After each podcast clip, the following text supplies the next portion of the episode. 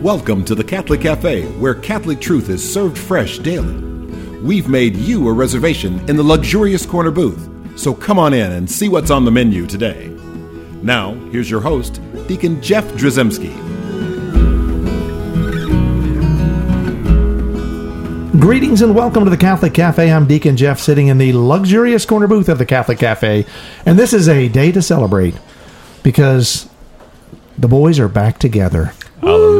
Yeah, yeah. You guys don't sound very excited. I'm super excited. I'm excited uh, because it's just nice. I mean, I I'm off quarantine. Everybody's tested negative, and every, no symptoms in the house. Still, the waitress is kind of looking at you funny now. Yeah, the, the, the- it's that whole the ten foot pole thing has come in. Uh, we were using a six foot pole to drop the coffee off, just to be whatever. But but now, uh, no, everybody's good. I'm good, and I'm happy to be back with you guys. I'm glad you guys are are here. So Tom Dorian, um, sir. S, and uh, Ziggy Rodriguez, and we are going to talk about the baptism of the Lord All right. but sort of a different aspect. Um, because you know we've done a show on the baptism of the Lord, why Jesus was baptized. We've done. Uh, there's just all kinds of different things you can look at with these uh, readings. And this uh, year, we're reading from the Gospel according to Mark, um, and of course, we all know the baptism of the Lord is sort of the um, we'll just call the the launch party for Jesus' ministry. I like I mean, it. it's just it's like it's this is when it all started. When everyone started going like, "Who's that guy?" Right. over there. And uh, and so uh, we have Jesus sort of the being baptized in the River Jordan by John the Baptist, and uh, and of course what I love about this is, and and Sam, this was kind of your idea to do um a show on this, uh, is I, I love when we look at an aspect of something that's said, and then kind of dive into that just a little bit, and and that, you know, Mark is very brief. He doesn't just spend a lot of uh, there are not a lot of superfluous wo- words. Like the Ernest Hemingway of the gospel writers. That's right. He just he gets right to the point. Uh, yes, and so um, and so there's the, the the line at the end is um, you are my beloved son with you I am well pleased. and you know we can excuse me that chokes me up every time. And uh, you know you can look at that and just kind of uh, uh, say well okay all right baptism of the Lord let's move on you know but I want to dwell a little bit on those words. You are my beloved son, because we've done a show on what it means to be beloved, mm-hmm. Right. right? And talking about being loved and allowing yourself to be loved. And I, and I love that concept of sometimes we have got to be to be beloved mm-hmm. is nice, but but it's something that you have to receive mm-hmm. Yep. right? And you have to accept, I guess. And then, so there's a willingness on your part to opening yourself to being vulnerable, to being to allow yourself to be loved. And we we go through the world and we go like, I don't want to be loved. I'm not worthy of being loved. I can't be loved, right? And that's a bad mindset, obviously, when it comes to salvation, right? You're rejecting salvation. Or sometimes, you know, we- we keep that that sort of sense deep down bottled in, and at our core, we have that sense of conflict of I'm unlovable, I can't be loved, Right. I'm unworthy of love. And when we turn to the world and we try to fill that in and seek love and take things in the world to replace that, sometimes without even realizing that that's actually what we're doing, that we're trying to make up for this Right. own twisted sense of self image that we might have. I, I can't be loved, and so I need to gather the things that make me feel good. Yep. Right, and that can be certainly that's obviously a problem, and that, but but just the whole idea that I can't be loved is a falsehood, right? That and and that's you know if if you were ever to watch any of the old movies that had any kind of theology to them, right? There was always that little uh, devil character that was sat on your shoulder, the little guy with the with the horns and the tail, spike tail, you know, and the pitchfork. That guy was on your shoulder, whispering in your ear, "You can't be loved." You're too bad. There's no way. Not you. Not after what you just did. Right? There's no way you're coming back from this. Right. He doesn't really love you. He can't. It's no. It's not going to work out. And far too often we listen to that.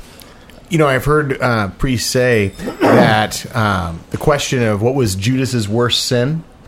Uh, a lot of people they jump to, oh, it was suicide because that's what we, we or, or was turning or was turning Jesus and it was betraying Jesus, or they'll list off just whatever thing comes to mind that sticks out as bad. But um, the commentary I've heard that stuck with me was that Judas looked at what he did in betraying the Lord, and the reason that he took his own life was that he saw himself as being beyond mercy, that there's no way of coming back Right. from that. And it was that despair, which is really what we're dealing with here. It was that despair that ultimately brought about his destruction. Hmm. Yeah, so that that's absolutely true, and I and I and we don't want to fall into that trap. We have to know that no matter what we've done, no matter what we're doing, no matter what we will do, we can never, right? We can never um, alienate alienate ourselves from God by our own. It's it's our choice to do that. I guess is what I'm saying. We, we also can't surprise God, right? Like, He has a perfect plan that takes all of our mistakes into account, all of our sins into account, and all the mistakes and sins of every other person in the world. But we're the ones that separate ourselves from Him. He never separates Himself from us. Right. Right. He will. He. I mean, he said it time and time again. You know, I just think about the things that I do and the way that I feel sometimes, and usually it's right before I, I realize I need to go to confession. But the point is, as I think about that, and I, I just picture him there, and it's the wrong picture. Um, but it's like I picture him like being displeased with me, right? Not not loving me, and and that's me listening to the devil that I'm unlovable. Eh, you know, but and more, but more realistically, he's like shaking his head to the side, going like, "When will he ever learn?" Hey, he's displeased for you. Yeah, well, but it's like when when will you realize that you can't do anything Right. that's going to be a chasm that I cannot mm-hmm.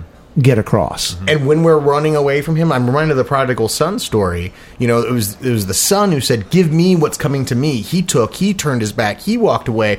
What do we see the father doing? He is staring off into the distance when his son finally comes back into the view, which means that he never turned away from his son. Always looking for him. And then when he starts, when the son turns, which we're called to repent, he runs out to meet him. Right. He Yes. doesn't. He doesn't wait on his throne. Right. Right. Well, just let him come in. In fact, lock the door and, and make him worry a little bit. He doesn't do any of that. No. It's the it's the opposite. So so that part is really powerful to me in that you are my beloved son. With you, I'm well pleased. But then also there's this idea of of uh, uh, well, the big word for me is son. Right. What he says to Jesus, you are my, beloved son. And if we stop and think about this, one of the things, by the way, uh, I had uh, I meant to tell you this, Ziggy. Um, one of the times when we when I was in quarantine, the first show I did a little Holy Family show, uh, and it was just me and Bess because we were in quarantine together. So we did a show together, and I used you had talked about being uh, that we had been you'd sent some show ideas and some concepts, and so I quoted you on one of those. Gave you credit, by the way fun. so the money should come rolling in anytime. and uh, and uh, you talked about being the, the, the fact that we were uh, adopted brothers and sisters of Jesus. That meant that the Blessed Mother, you know, and and God the Father were. I mean, we were children along with Jesus of the Father and of. Uh, and of the Blessed Mother. Yes. And there was a connection there, a familial connection that in our baptism that we're connected as a family. Right? And so there's something beautiful about recognizing that God announcing to the world, this is my son. Right? And then we go like, wait, wait, wait, wait, wait. But if we get baptized, that's my brother.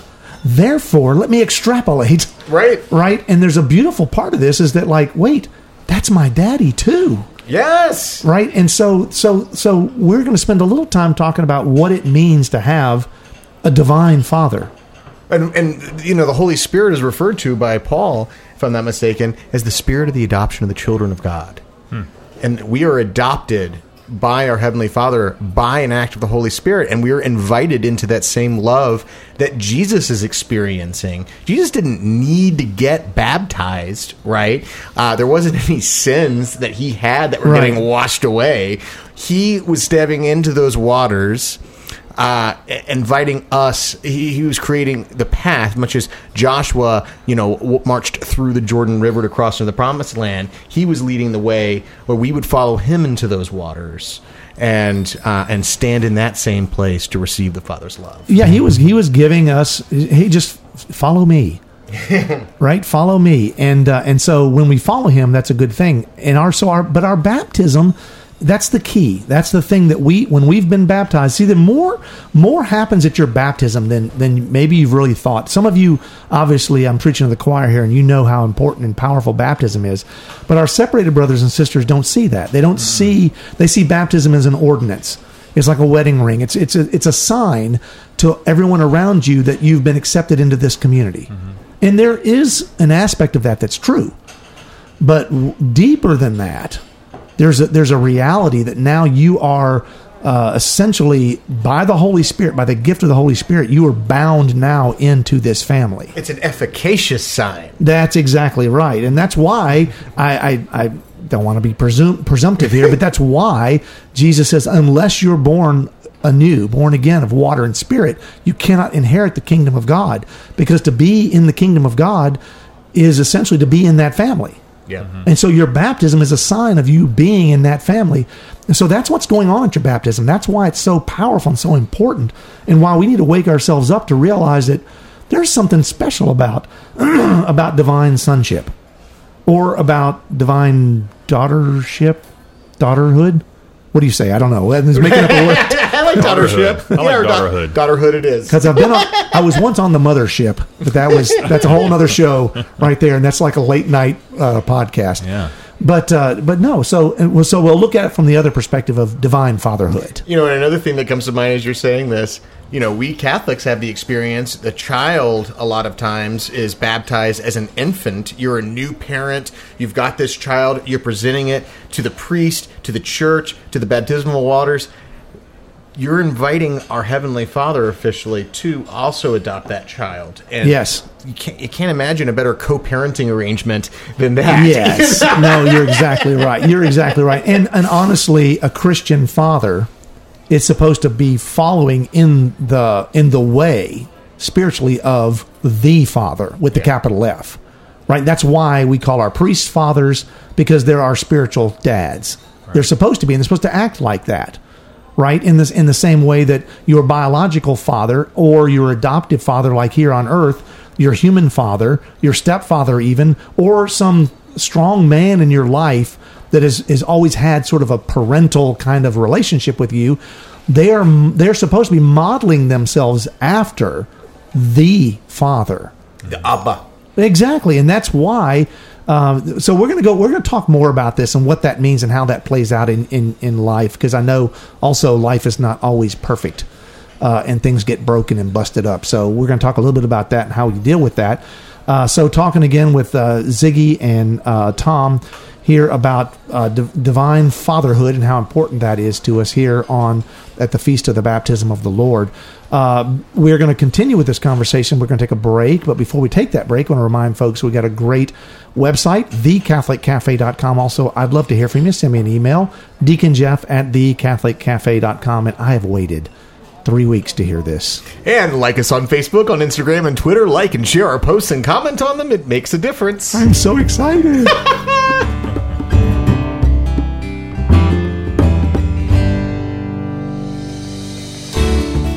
Bess and this is another great moment in church history.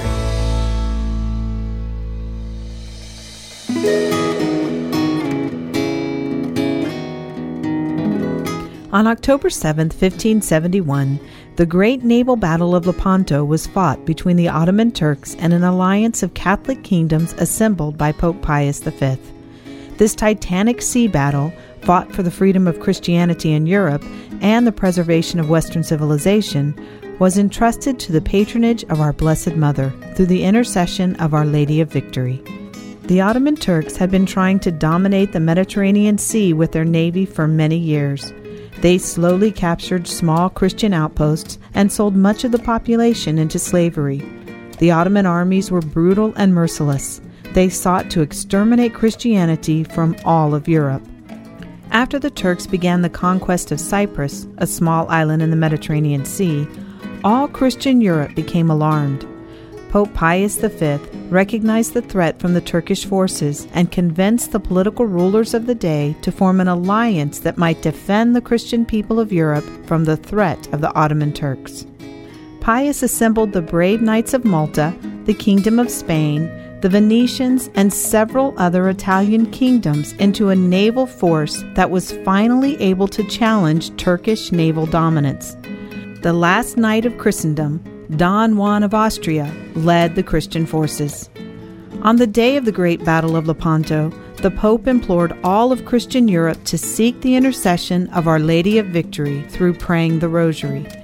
As the Christian ships met the Ottoman host on the turbulent seas, Pius V led a rosary procession through St. Peter's Square in Rome. The entire endeavor was given over to the care of the Blessed Virgin Mary. The Pope was given a vision which assured him that the Christian forces had prevailed. There was a great foreboding that the Christian forces were going to fail against the superior Turkish fleet, but through the Pope's faith and the intercession of Our Lady of Victory, the Christian fleet miraculously carried the day and drove the enemy ships out of Christian waters. The Turkish losses were so great that they were never able to recoup their strength as a mighty naval power. Pius V commemorated the Christian victory at Lepanto through the Blessed Mother's intercession by establishing the Feast of Our Lady of Victory. Pope Paul VI changed the name of the feast to Our Lady of the Rosary. This feast day is celebrated on October the 7th. I'm Bess Drzymski, and this has been another great moment in church history.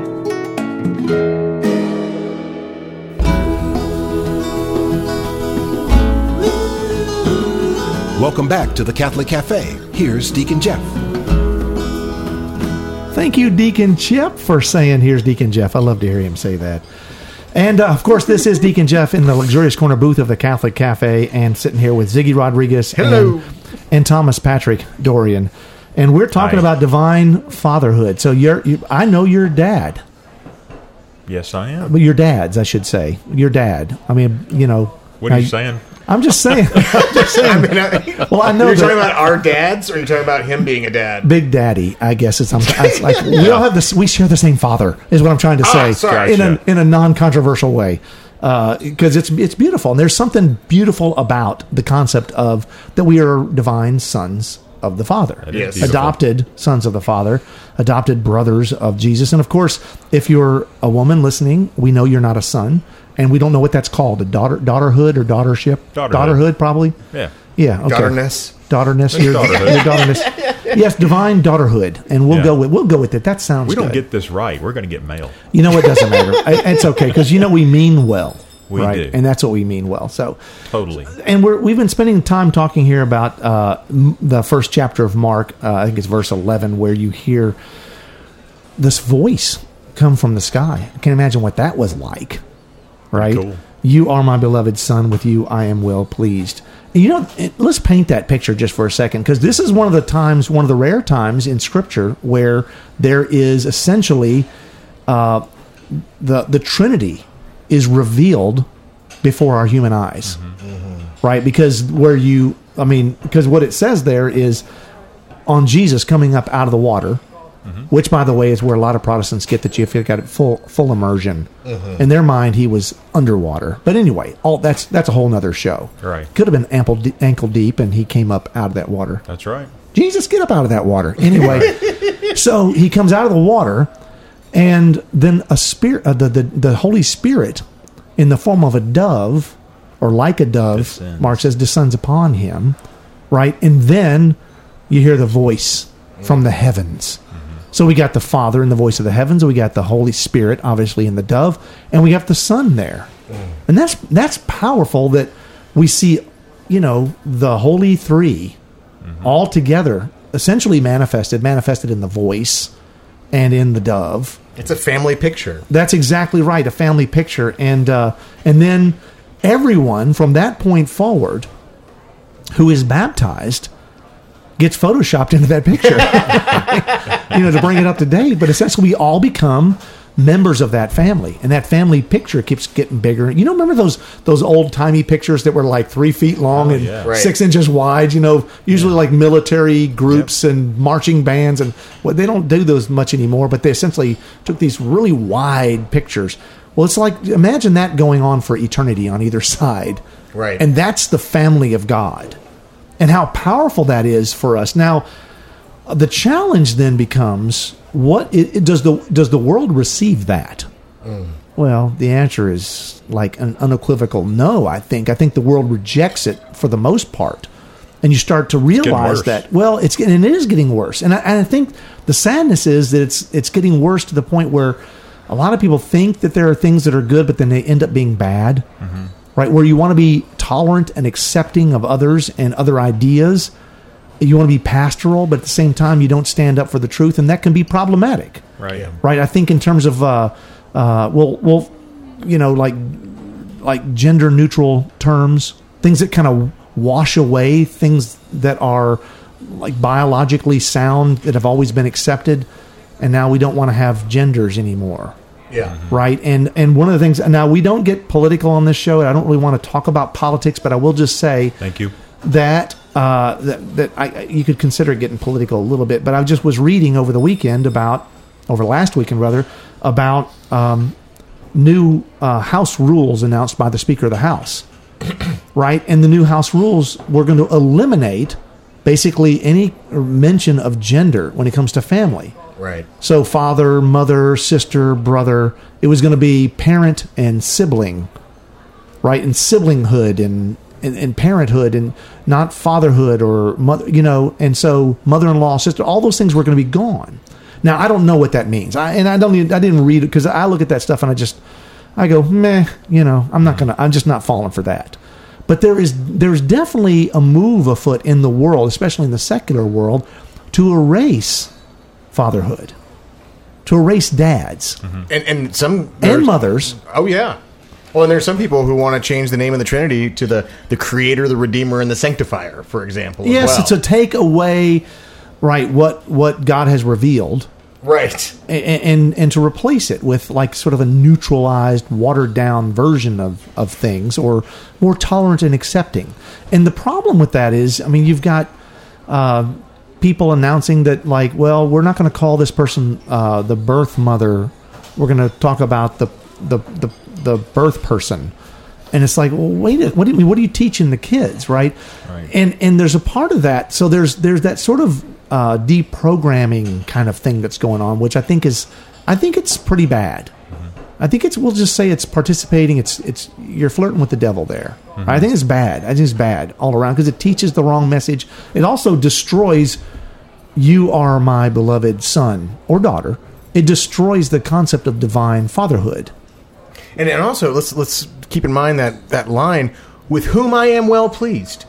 Right? That's a huge thing because he's not just a loving father, he's a doting father. Mm-hmm. The Lord delights in you. You're exactly who God had in mind when he loved you into existence. Sometimes we have father wounds and mother wounds where we think, gosh, I didn't really get loved by my parents. And it's hard to think of my of of God who can see everything actually loving me. Well, when your parents, you know, brought you into the world, they couldn't go on a, a chalkboard and make a list of the things that the, the strengths and weaknesses that you might have, right? And, and say, oh, this is exactly who we want. They couldn't do that, but God was able to do that, and God did do that, and you are exactly who God had in mind when He loved you into existence, and He Yeah. is well pleased with you. Yeah, amen. Amen. That pleased part is is powerful too. And so if you get rid of divine fatherhood, you get rid of the possibility of being of being pleasing. Yeah, being received with that heart, Right. that Father's heart. You're, That's you're basically heart. rejecting that or or not allowed to experience the person that loves you no matter what. Right? And then everything becomes contractual. Um, and, and so you look at that on top of things because you, you, you mentioned the people that don't accept that. And the, the reality, there's also, there's just, there's sin and there's brokenness. So we have broken families. You have people who can't help it, but they're born into a single parent family because of the circumstances. And I understand that there's lots of things that happen that cause that. And I'm not saying it's as simple as like, don't sin anymore. I am saying, though, that if we make it worse by eliminating the need for fathers, eliminating the need for mothers, I don't want to see that. I don't want to be in that world.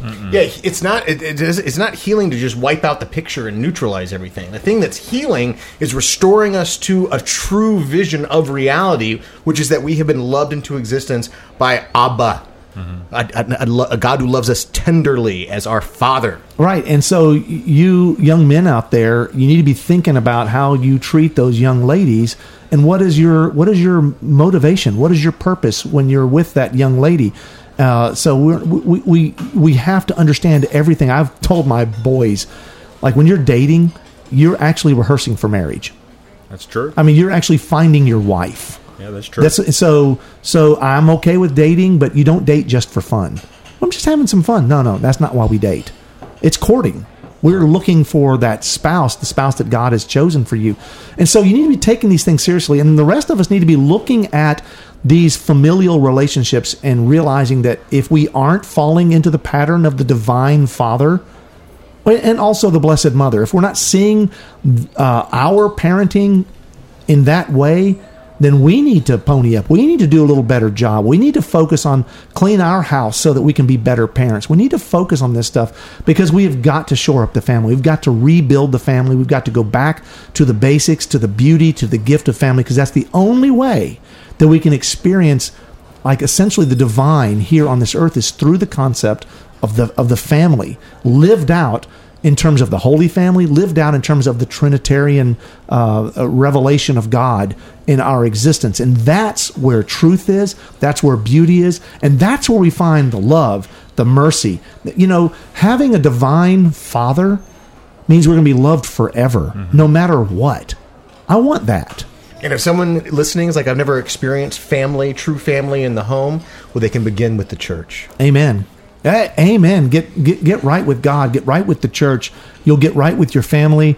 Uh, It'll be a beautiful thing, and that will that will change the world and make this world a beautiful uh, and a wonderful place. And so, so as we uh, celebrate the feast of the baptism of the Lord, let's just call upon the, our divine Father to give us the strength and the courage to be who God is calling each of us as adopted children of God to be.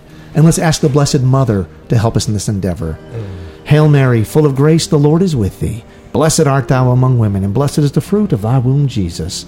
Holy, Mary, Mother of God, pray for us sinners, now and in the hour of our death. Amen. Thanks for listening to the Catholic Cafe.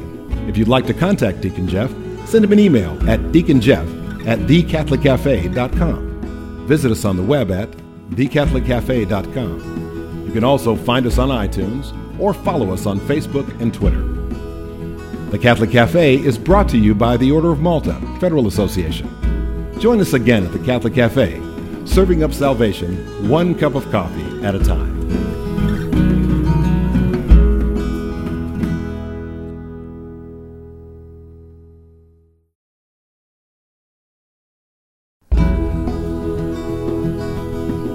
Thanks for listening to the Catholic Cafe.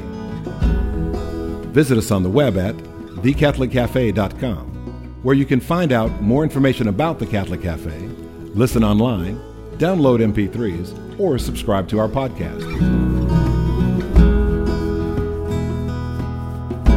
You can also find us on iTunes or follow us on Facebook and Twitter.